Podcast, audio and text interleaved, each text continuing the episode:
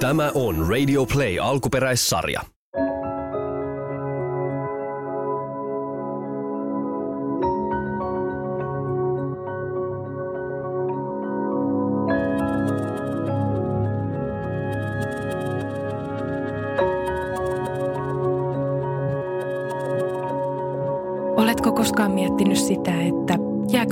Painamaan tässä elämässä ja mitä se tarkoittaa sitten siellä elämän viimeisten päivien aikana, jos joku on jäänyt painamaan?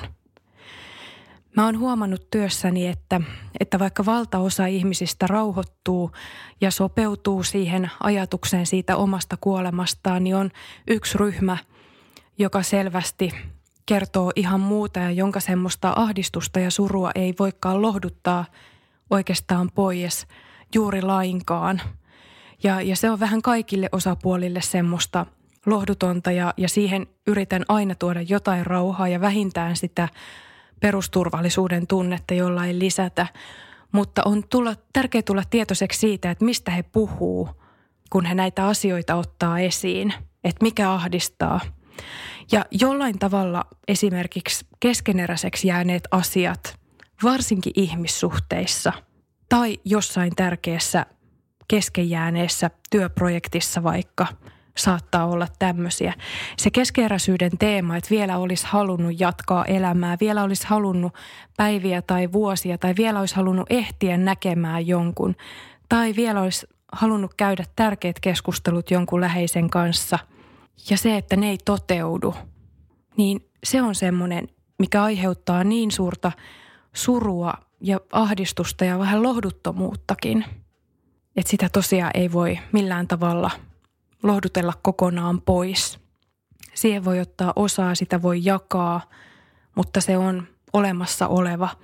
Ja ehkä tämän päivän ajatus onkin tehdä näistä asioista tietoiseksi meitä, että mikä kaikki voi olla – että jää painamaan, jotta me osattaisiin vähän paremmin vaikka niitä asioita huomioida jo nyt, kun se on mahdollista. Mun mielestä on tärkeää, että on viihtynyt omassa elämässään ja, ja jollain tavalla ne asiat, mihin on voinut vaikuttaa, niin vaikuttaisi niihin, jotta sitten viimeisinä päivinä olisi jonkunlainen rauha siinä elämän loppumisen äärellä. Ja ainakin on yrittänyt, vaikka muut osapuolet eivät olisi halukkaita keskustelemaan tai sopimaan asioista tai, tai jotenkin se muu tilanne ei salli sitä, mutta ainakin on yrittänyt elää niin, jolloin on helpompi hyväksyä se, että elämä tuli valmiiksi näin, että tietyt asiat jäi keskeneräisiksi ja, ja niiden hyväksyminen. Mutta vähän se on niin, että sekä läheisten että, että potilaiden kohdalla – on totta se, että mikään oikeastaan ei jää vähän niin kuin painamaan tai suorastaan ehkä vainoamaankin meitä enempää kuin ne sanomattomat sanat ja asiat, jotka olisi pitänyt saada puhua tai sanoa. Tai josta jäädään jotenkin selviytymään sitten, että, että mä en tiennyt, että näin tulee käymään ja mä olisin halunnut sanoa ja vaikuttaa vielä näihin. Joka voi tulla esiin semmoisessa tilanteessa, jos ihminen ei kerro läheisilleen, että hänen sairautensa on johtamassa kuolemaan. Muita tämmöisiä asioita, jotka tuntuu viime metreillä lohduttomilta, on se, että kun ihmiset katsoo koko elämäänsä taaksepäin, niin heillä on semmoinen tunne, että, että miksi ihmeessä mä käytin elämästäni niin suuren ajan murehtimiseen, koska se ei ratkaisu mitään. Se toivaa niihin päiviin surua ja murhetta ja tuskaa, että voi kumpa mä olisin uskaltanut vähän aikaisemmin elämässäni rentoutua siihen elämään – Hyvää ja pahaa tapahtuu joka tapauksessa. Mä olisin voinut suhtautua siihen rennommin. Toinen asia, mikä tuntuu ihmisiä jäävän painamaan, on se, että en näyttänyt niitä tunteita heille, joille halusin näyttää ne. Eli jostain syystä ei tullut koskaan kertoneeksi eikä sanoneeksi. Jäi ehkä sivusta seuraamaan. Ja se painaa mieltä siellä viimeisinä päivinä – mä olisin halunnut kertoa tuolle ihmiselle, että se on ollut mulle tärkeää tai että se muutti mun elämän suunnan tai, tai vaikutti mun elämässä. Seuraava asia, mikä voi tuntua siltä, että on jäänyt kesken tai painamaan niin, että viimeisinä päivinä se tuottaa surua, on se, että elämässä on ollut mahdollisuuksia, joihin ei halunnut niissä tilanteissa reagoida niin, että olisi ottanut niihin liittyviä riskejä, koska riskit pelottaa aina. Niissä voi menettää niin paljon. Mutta tosi tärkeät asiat me kyllä elämässämme tunnistetaan. Ja se, että silloin ei yrittänyt, saattaa jäädä painamaan. Sitten on ihan tämän tyyppisiä asioita, että tein aina, aina vaan töitä, että mä en ollenkaan matkustellut tai seikkaillut tai elänyt tätä vähän sillä uteliaasti tätä elämää, että mitähän tuon seuraavan mutkan takana on tai entäpä jos tänään lähtisin ulos ja ajelisin jossakin tai tutustuisin paikkoihin. Ja yksi surullinen teema, mitä, mitä myös saattaa tulla vastaan siinä ihan elämän viimeisinä vaiheina on se, että jos on ollut liian vähän läheistensä kanssa. Jos se työ tai harrastus tai muu tämmöinen elämisen tapa tuotti sitä, että ei oikeastaan tullut viettäneeksi lähimpien kanssa aikaa. Ja joskus on semmoisia tilanteita, että sitten sinne vuoteen vierelle ne lähimmät ei tuu, koska sitten se elämä meni niin, että siinä ehdittiin vieraantua ja etääntyä ja semmoinen yhteys katkesi. Seuraava asia, mistä haluan kertoa, mikä saattaa painaa – viimeisinä päivinä on se, että jos on antanut muiden ajatusten ja asenteiden vaikuttaa liikaa omaa elämään, on esimerkiksi elänyt ihan toisten arvojen mukaan, joka tarkoittaa usein sitä, että on elänyt omasta elämästään vähän sivussa, palvelle vaan muiden arvoja ja oppeja ja vaikka kasvatusta. Näin mut kasvatettiin ja se ei ole sitä, mitä halusin, mutta sen mukaan olen elänyt. Se saattaa joskus painaa. Ja tässä teema joka on monessa monessa kohdassa tullut vastaan ihmisten väleissä tuolla saattohoitomaailmassa. Painamaa jää, jos ei tullut pyytäneeksi anteeksi tai antanut anteeksi tai saanut anteeksi. Ihmiset, joilla on semmoinen normaali empatia toisia ihmisiä kohtaan, niin kyllä ajattelee näitä asioita viimeisinäkin päivinä, mutta voivat kokea, että nyt saattaa olla liian myöhäistä tai kipeätä enää avata tätä ja täytyy näiden tunteiden kanssa elää. Joku saattaa tosi vielä kirjoittaa kirjeen tai laittaa viestiä tai pyytää käymään. Muistan kaksi miestä, veljekset, jotka ei ollut vuosiin vuosiin puhuneet toisilleen. Vanhempi veljistä oli saattohoidossa ja hänen nuori veljensä sitten tuli, tuli sinne vuoteen vierelle ja he ei vaihtaneet yhtäkään sanaa, mutta molemmista näki, miten tärkeä se hetki oli, että toinen tuli paikalle – jakaan sen tilanteen ja saattamaan, vaikka heillä oli ollut vuosien tämmöistä vihanpitoa. Nyt oli aika sopia ja se tapahtui tämmöisellä hiljaisella tavalla, mutta jakamalla samaa, samaa hetkeä. En puhunut rakkaudesta tai mennyt lähelle tai päästänyt lähelle silloin, kun olisi pitänyt ja olisi ollut vielä mahdollisuus.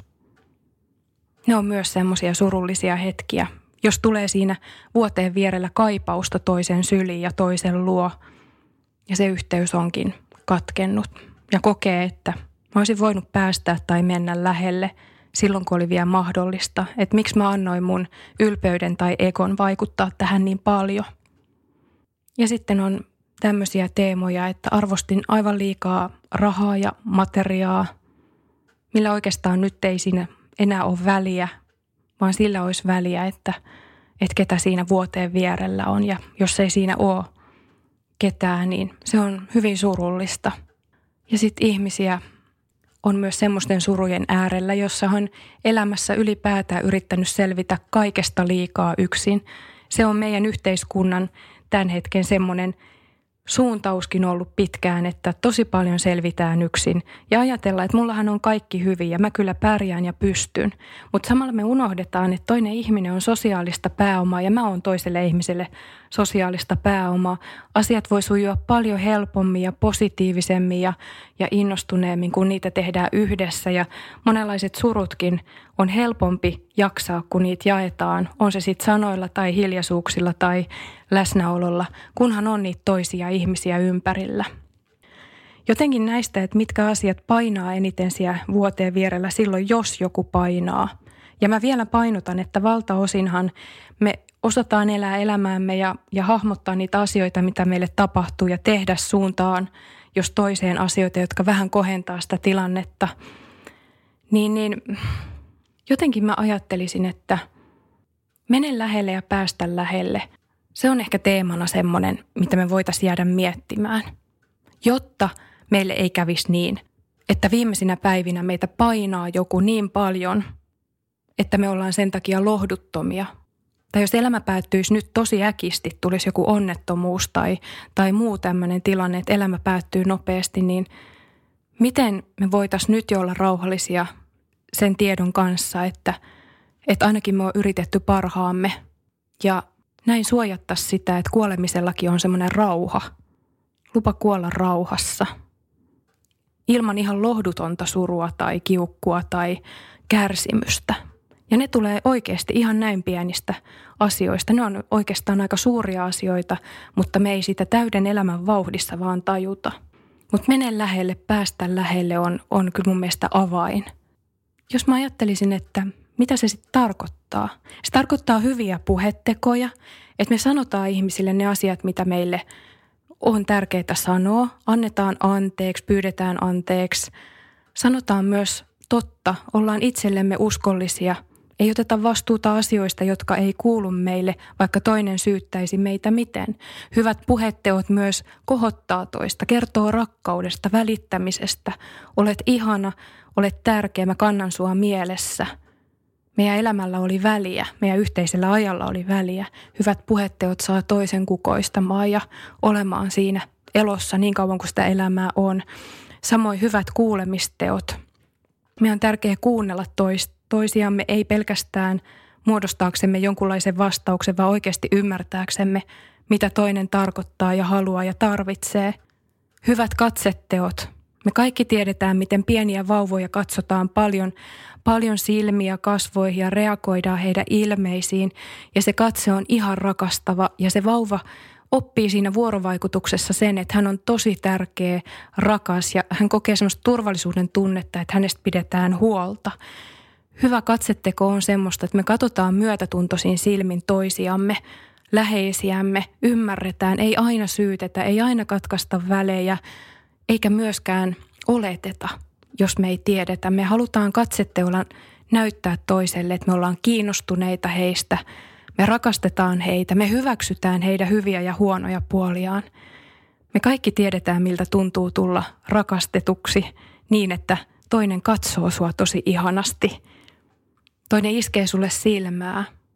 Toinen katsoo sua lämpimästi ja sä tiedät, että sä oot turvassa – Hyvät kosketusteot on tosi tärkeitä meidän elämässä. Ne piirtää meidän keholle ääriviivat, pitää meidät tietoisena siitä, että me ollaan fyysisiä olentoja. Ihan tämmöinenkin asia, että meistä jokainen tietää aivan varmasti, miltä tuntuu tulla kosketetuksi silloin, kun me on kaivattu lohdutusta tai läheisyyttä tai rapsuttelua tai mitä tahansa semmoista kosketusta – me tiedetään, miltä se tuntuu, miten hyvältä se tuntuu, kun me saadaan semmoinen oikeanlainen kosketus. Mutta samalla meistä jokainen tietää, miltä tuntuu jäädä kosketuksetta. Miten tyhjä olo jää, miten arvoton olo jää. Tai jos se kosketus on ollut kylmä, tönivä, kivulias. Ja se tuo toivottomuutta. Jos tämmöisenkin ymmärtämät, me tarvitaan kosketusta. Tulee se sitten halauksen, tanssin, lemmikkieläimen rapsutuksen, hieronnan – halauksi, minkä tahansa kautta. Ja sitten nämä hyvät empatiateot, mitä me voidaan elämässämme tehdä, jotta me suojellaan meidän jäljellä oleviakin viimeisiä päiviä sitten aikanaan. Hyvät empatiateot tarkoittaa sitä, että me seistään toistemme rinnalla silloinkin, kun on vaikeeta, ihmisenä ihmisille, ja saadaan sitä itsekin takaisin. Ja näillä hyvillä puheteoilla, kuulemisteoilla, katseteoilla, kosketusteoilla ja empatiateoilla mä uskon, että me selvitään riittävän ehjänä tästä elämästä, riittävän hyvinvoivana. Vaikka tulisi mitä hyvää ja pahaa, niin me ollaan riittävän kotona omassa elämässämme, jotta me voidaan olla kohtuullisen rauhallisia niinä hetkinä, kun on sen kuolemisen aika. Oli siihen sitten 30 vuotta, kymmenen vuotta, vuosi, kaksi kuukautta. Vielä on aikaa tehdä näitä tekoja. Rauhan takia.